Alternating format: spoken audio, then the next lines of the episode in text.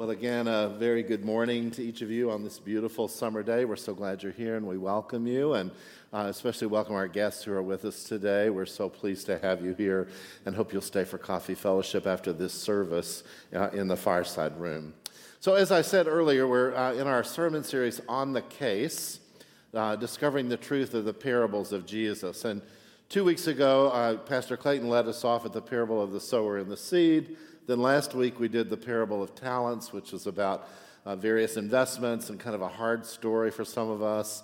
And today we look at the parable of the Good Samaritan. And we talked about this last week that a parable is a story. The word basically means story that projects much more than it is. Like it, it appears to be this, but it's much deeper and more complex. Amen? And Jesus told parables, especially to his disciples directly, to help them learn more about what it means to be people of the kingdom of God. So today's parable is an interesting parable, but it's probably one of the most familiar parables that people know. I mean, even folks who are not in the church have probably heard of the Good Samaritan, right? So we, we raised our hands earlier. Most of us have heard the Good Samaritan story. And, and in many ways, as I spent time preparing for this week, in some ways we've sanitized the Good Samaritan story, right? You know what I'm saying? Like we have Good Samaritan Hospital in Downers Grove, or the Good Samaritan Fund in a lot of churches which help people in need, or, uh, you know, there's the Good Samaritan Law where you are not held liable in helping someone who's in trouble or peril, or even that Good Sam Club, remember, that people traveled around in in RVs. I never really understood it, but we all have these kind of positive, kind of upbeat experiences of Good Samaritan, right? But the reality is, good and Samaritan in the time of Jesus did not go together, right? They were actually oxymoron, they were actually in opposition to each other because Samaritans were despised by the people that Jesus lived among and called and served among, right? So let's do a little lesson around Samaritans so you have a sense of who they are. But before we do that, I just want you to think about your experience of Good Samaritans yourself, right? I mean, how many of you had a Good Samaritan in your life? You can raise your hands, right? People that have done something for you when you were in peril, maybe rescued you, you when you were in trouble, helped you change a tire on the side of the road, right? Uh, maybe that was it, or, or you know, uh, it, there are a number of Good Samaritan pieces. And what's interesting is, um, I thought a lot about that one of the ones I remember the most clearly, and I've had several, some are more elaborate and some are pretty simple, but this one was really uh, amazing. So, several years ago, a friend and I decided to travel to that far off land called Canada. Amen, right? And uh, we ended up in Toronto after traveling, driving there, and we parked our car at our hotel. And after being in that city for just a few minutes, it became clear that we probably didn't want to drive around Toronto. And Toronto has a great mass transit system. And so we decided, well, we're just going to ride the trains and the streetcars and the buses and everything everywhere we want to go, right? You know, I lived in Chicago, I can handle that, right? So anyway, we got out of our hotel, we walked to the nearest station, and uh, we were kind of anticipative of, of a station where there would be, you know, dispensers of tickets in the station. You know what I'm saying? Like the L, you go and then you put in your card, and, and maybe you have a Ventra card or whatever. But, but at that point in time, we just didn't know what that story was. So we went kind of to where we thought was the station, and there was no vending machine whatsoever. And so we both kind of were standing there, and someone said, Oh, you're looking to buy a ticket. You just buy it on the train. The machine's on the train. And that really kind of threw us off, frankly. I'm easily thrown off, and I was, right? So we got on the train, and the train's, st- you know, it's still holding, and there's the machine. And, you know, here we are, you know, kind of lost and bumbling Americans. Maybe you've been that before too. Uh, we thought somehow that our American money would work in the machine, right? Yeah, I, yeah. You're wondering now. Maybe we don't want you as our pastor. You don't seem too smart, right? I get it, right? Like I just somehow thought it would work. And then when it didn't work, I thought, well, I'll use my debit card or my credit card. And it became clear that uh, the only thing that was going to get us onto the train and buy us a ticket was a loonie. That's what they call these coins, right? That's their coinage. And we were just totally, and the train's about to take off, and we're kind of lost, and we're just, and it's one of those moments of a panic, right? I mean, there are bigger issues in the world. Amen, like James, get over it. But in that moment, we're embarrassed. We don't know whether to get off the train. We can't figure it out. And then this woman steps forward. She literally gets out of her chair and she says the obvious You boys aren't from here, are you? and she said it very kindly, very Canadian, right? And I said, No, we're not. And we don't understand this system and we don't know what to do. And she said, Well, the machines are on the trains. Mostly they only take coins, and all of what you have is not going to work. And, and that seemed obvious to me, but it was good to have it repeated. Amen. And so I thought, okay, okay. So we're kind of stepping back to get off the train.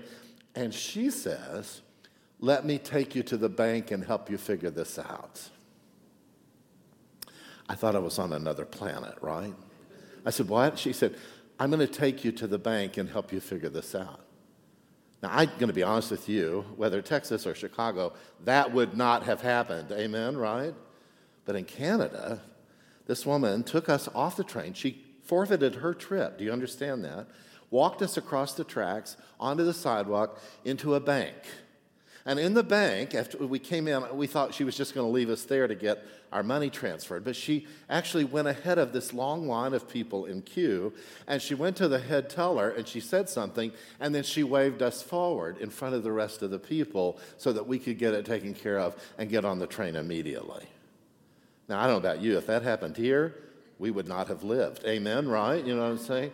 And then she waited till we had our money and understood it. She helped us figure out what the different coins were. And then she walked us back to the next train, helped us pay for the trip. I mean, helped us get on and pay the trip's costs. And then she greeted us and said, Welcome to Canada. Now, I'm telling you, friends, I, I just was totally thrown off, right? That's never been my experience here that someone would take the time to forfeit their life, their trip. Two strangers walk them into a bank. People would be okay for we to go ahead of the line so that we could have our trip.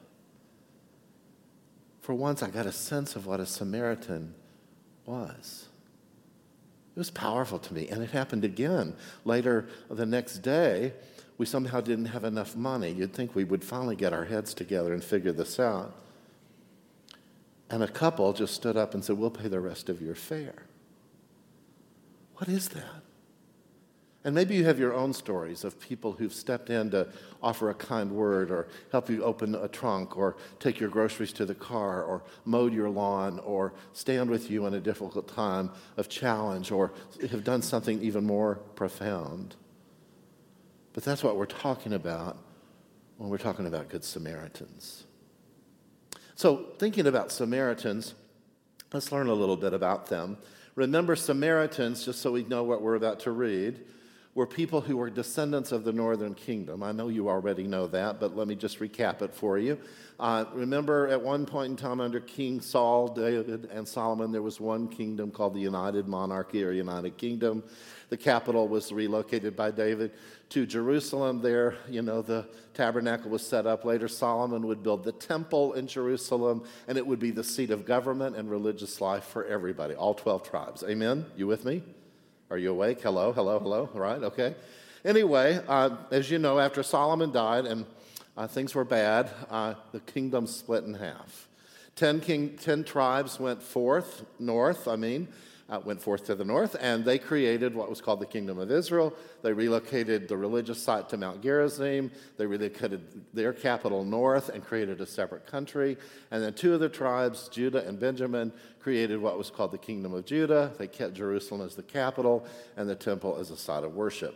But it was a huge family feud, right? These people did not get along, and there was anger about relocation of capital, different religious sites. And over the years, there just became more and more angst between the northern and southern kingdoms. Sometimes they worked together, sometimes they wouldn't. You'll know that the northern kingdom eventually was invaded by a large empire called the Assyrians, right? And the Assyrians were tough people, they were awful. And they came in and destroyed the northern kingdom. But unlike the Babylonians who would come later and destroy Judah, they didn't take people away they just brought other people in from other countries they had destroyed and encouraged intermingling and intermarriage to, to basically confuse the culture, right? And that's what they did. So they brought people from all sorts of places, settled them in the northern kingdom. People intermarried, which then created all kinds of issues for the southern kingdom people. and they eventually became known as the area of Samaria, and the people were called Samaritans, right? You got it now? The southern kingdom, the remaining two, felt like that they were pure and that they had not fallen this route. But eventually, because of some bad political decisions, the Babylonians invade them, right? Do you remember that? Now, the Babylonians had a different practice about destroying a country. Uh, they decided it's best to take the elite, the educated, the political leaders, the bright and the best, and move them to Babylon and leave the folks on the margins to fend for themselves. And then they were great at destroying things. So they destroyed the temple, most of Jerusalem, and left things in ruin. They sound like beautiful people. Amen, right? So that's what created this division. Eventually, Cyrus, king of Persia, conquers the Babylonians. He releases the exiles. They come back to Jerusalem, which is in ruins. And if you read Ezra and Nehemiah, which you could by the pool today if you wish, uh, you could learn that Ezra and Nehemiah began to rebuild Jerusalem, but you know who opposed the building of Jerusalem? The Samaritans, right? So you can see this angst. And during Jesus' time, the temple has been rebuilt, but the angst and division and despising of Samaritans and uh, uh, those from Judea was intense. Jews and Samaritans did not like each other. They hated each other. They were at odds with each other. And you remember several weeks ago when we were preaching about Jesus and the woman, the Samaritan woman at the well, remember, most Jews in traveling to Galilee would not go through Samaria, right? They would go around it. And I got myself in trouble with Sufageo because I compared it to going to Libertyville and avoiding Vernon Hills. You know what I'm saying? So, anyway, I've heard about it quite a bit. Here we go. So, you get a sense of what we're dealing with? These are the Samaritans that we're talking about. So, if you have your Bible, I invite you to turn to Luke chapter 10. If you don't have a Bible, there's a red Bible in front of you. If you have your smart device, you can pull that up, or you could play Candy Crush and I wouldn't know it. But here we go. Let's look at this story. Now, I want to go back a little bit. Jesus has just recalled the 70 followers or disciples he sent out to do healing and care and casting out of demons. And they've come back and told their stories. And in verse 23, I just want you to hear this because this is going to play in later. Then turning to the disciples, that's his followers, Jesus said to them privately, Blessed are the eyes that see what you see. For I tell you that many prophets and kings desired to see what you see, but they did not see it, and to hear what you hear, but they did not hear it. Remember that, because that's going to come into play.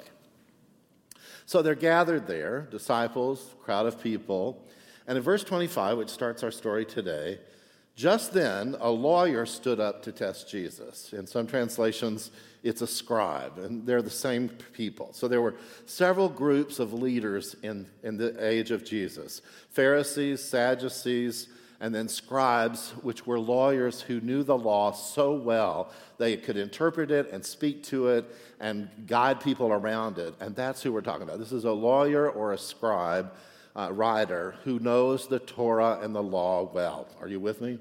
And so he stands up to test Jesus. Now, the Greek word here for test is he's not just to see if Jesus knows his Bible, amen.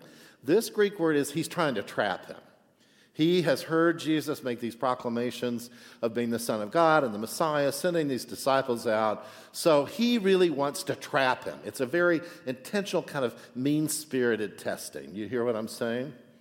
So he stands up to test him and he says, Teacher or Rabbi, what must I do to inherit eternal life? And Jesus said to him, What is written in the law? What do you read there? That, that's fascinating, right? So he asks a question, and Jesus doesn't give an answer, he gives a question. In fact, two. What is written in the law? What do you read there? Because he's a scribe. So Jesus come back, Well, you should know this. Why are you asking me, right? And the lawyer answered, You shall love the Lord your God with all your heart, with all your soul, with all your strength, and with all your mind, and your neighbor as yourself. Now, we've heard this before, amen, right? So, for those of you who are great Hebrew scholars, you'll be reminded this is the Shema, right? That's the Hebrew word for listen. And this comes from Deuteronomy in the Old Testament or Hebrew scripture, chapter 6. And if you have Jewish friends, this is what's written in the Mezuzah on their doors, on their prayer boxes. Uh, they say it twice a day. It is a critical core belief of Judaism to love the Lord your God with your heart, soul, and mind, strength, and to love your neighbor as yourself. Amen? And in fact, you remember during the Reckless Love sermon series last month, we talked about this from the perspective of Matthew. But it's interesting, the question in Matthew was not, What must I do to have eternal life? But what is the greatest commandment? Do you remember that? But here in Luke, what must I have to inherit eternal life? It's a different question. Jesus answers with two questions. Then the scribe answers with the Shema. But he adds something, and this happens in all three places Matthew, Mark, and Luke. If you go to Deuteronomy 6, love the Lord your God with all your soul, strength, and your very self, but not your mind. But the mind gets added in these translations. Jesus uh, uh, is certainly hearing a fourth component. So then Jesus responds Well, scribe, you've given the right answer. Do this, and you will live. Now, that seems to be the end of the story, right? But it's not. Because remember, this scribe, this lawyer, really wants to trap Jesus. So, wanting to justify himself, prove himself, be public, you know, get tweeted, I don't know what, he asked Jesus this question Well, Jesus, then who is my neighbor, right? And that's where things get interesting. So instead of answering with an answer, Jesus answers with a parable. So, knowing all we know about Samaritans, and knowing everything we know about what's been asked, hear this parable afresh. And this is what I'm going to ask you to do. I want you can close your eyes if you want for a second, or you can just sit there, whatever you'd like. Um, I want you to think of somebody who gets on your last nerve, right? Or I want, to, I want you to think of somebody who really is hard to be around. Or I want you to think of somebody that creates angst for you, maybe even fear for you, somebody that maybe you don't really even like. And I see in your eyes you have somebody in mind. So I want you to think about that person when I say Samaritan, because I think that's going to help you get a better sense of this story. You can open your eyes now. A man was going down from Jerusalem to Jericho and fell into the hands of robbers who stripped him, beat him, and went away, leaving him half dead. Now, I don't know if you've, how many of you have been on the road from Jerusalem to Jericho? Well, I haven't, but you can Google it and you can watch how bad it is. But uh, Jerusalem's up on a mountain, you probably know that. And Jericho is near the, the banks of the Jordan River. So it's quite a decline going from Jerusalem to Jericho, right? In fact, according to Wikipedia and to several other sources, um, it is a 17 mile journey, but in those 17 miles, it drops 3,000 feet. That's pretty, that's pretty treacherous, right? It's kind of like the old short Aptakisic road that they took away, right? You know what I'm saying? Just unclear, dangerous, uncertain, you know what I'm saying? It's just one of those difficult places. And if you Google it and look at the pictures, there are lots of cliffs and bluffs and clefts and rocks and so not only was it a steep and narrow and difficult road, it was not an interstate. In addition, because of all of those geographical features, it was the perfect spot for robbers and thieves, right? Because you could hide, you could get behind stuff. And so the road was known as a dangerous and difficult road from Jerusalem to Jericho. So when people heard Jesus tell the story, a man was going down from Jerusalem to Jericho, people went, oh, this isn't going to go well, right? You see what I'm saying? They already knew that this might be difficult. And then as soon as Jesus says, well, robbers beat him and left him half dead, everybody's like, yeah, he shouldn't have been on that road, right? That's where we are. Now, by chance, Jesus says, a priest was going down that road. And suddenly, the hearers of the story go, Oh, the priest, the guy who's in charge of the temple, the person who offers the sacrifice, the priest is going to stop, right? I mean, we all think the priest is going to stop. So this priest comes along, he's going down the road, and when he saw him in the ditch, he passed by on the other side. Wow, that's hard. I thought the priest was going to stop. I mean, you know, he's been a seminary, you know, he's been vetted by the bishop. He's been the pastor of our church for 10 years, and he doesn't stop? What a jerk, right?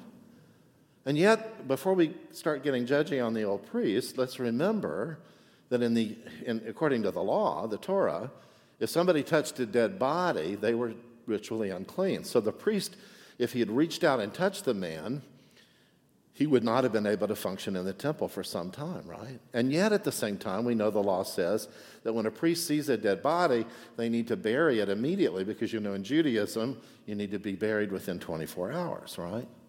So it's really this dilemma of how the priest is going to do it. He looks in the ditch and then he goes on. It's really a hard word. Then Jesus continues.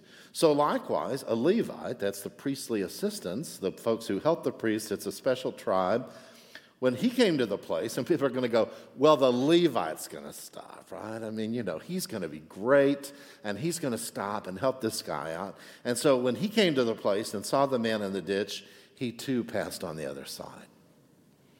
And so the people are kind of stressed, you know. We don't know if the man in the ditch is Jewish or not. We don't know if he's Gentile or we don't, we don't know anything about him. All we know is that he's been beaten, his clothes have been taken, and he's been left for dead.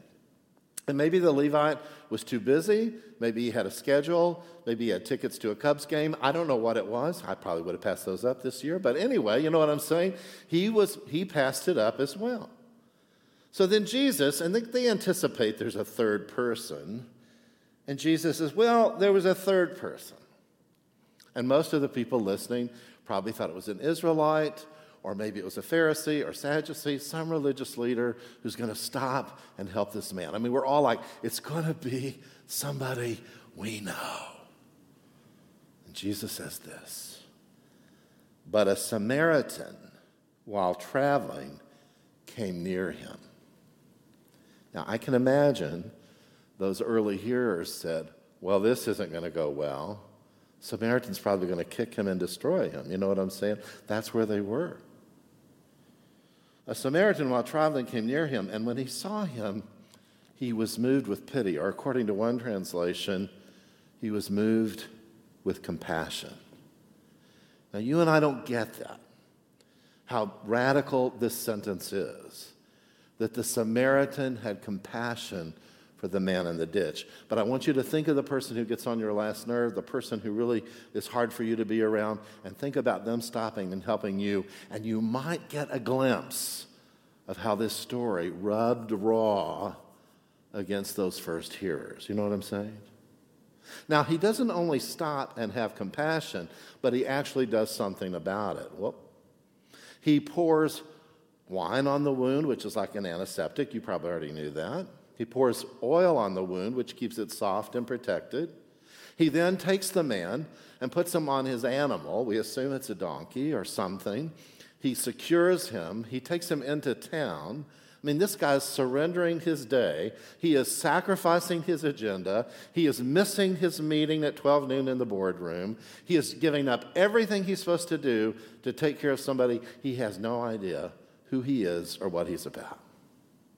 He gets into town, and not only does he get him into town where he could be taken care of by other people, he takes him down to the Days Inn, checks him into a room, gets him all settled, orders room service. You see what I'm saying? It's a lavish thing. And then, because he's got a business trip and he's got to get back on the road, he goes to the innkeeper and he says, Here are two days' worth of wages. It's a lot of money. Use this to care for him over the next two days as he heals. And if he stays longer, needs more, or orders from Papa John's, I'll pay for it. Amen? Now, I'm telling you, these early listeners are taken aback. A Samaritan is doing this kind of care and compassion for somebody who's fallen into the hands of robbers? And then Jesus says something really interesting to the lawyer. He says to him, Which of these three do you think was a neighbor to the man who fell into the hands of the robbers? I love the guy's response. Do you hear it? He says, The one who showed him mercy. But let me tell you what he's really said. He won't name him. Like, he didn't say the Samaritan, right? He can't even say the word. And here's my interpretation. When Jesus says, Who was the neighbor in this story? The man goes, The one who showed him mercy. Do you see the kind of angst? Because it can't be true that a Samaritan would offer this kind of compassion to someone in need. And then Jesus says to the scribe, Go and do likewise. Go and do likewise. If you want abundant and eternal life, you can't just love God, you can't just love yourself, but you must love your neighbor. And friends, sometimes your neighbor is not who you think it is. Amen? In fact, sometimes the neighbor we are called to love, sometimes the neighbor who loves us is not the person we anticipate, want to be around, or whatever. That's how God works in the world. Everything gets turned upside down. How about you? That's hard for me, right? Anybody struggling? I know you're all sweet people, but anyway, it's hard for me. As I imagine some of these difficult people and that they might be my neighbor, it's really hard. It's hard to talk about compassion and see people that I don't expect to be kind, right? When I first moved to Chicago in 1994, you, are, you know this about me. I grew up on a farm. I grew up in a, near a town of 1,200. I did go to school at a large state university, but I still was rurally connected. I went to seminary in Dallas and felt like it was overwhelming. I did my internship in rural Oklahoma.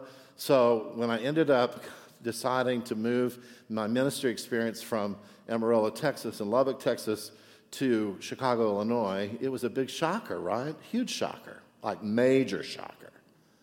And when I got here and found my apartment in Logan Square, it was just kind of hard to meet people, and it was a different world, and it didn't function the way I knew, but I did the best I could. But one of the things that I wanted to do is, though I was connected in Texas, I wanted to be connected to the United Methodist Church in Northern Illinois because that's where I was going to be living and serving, right?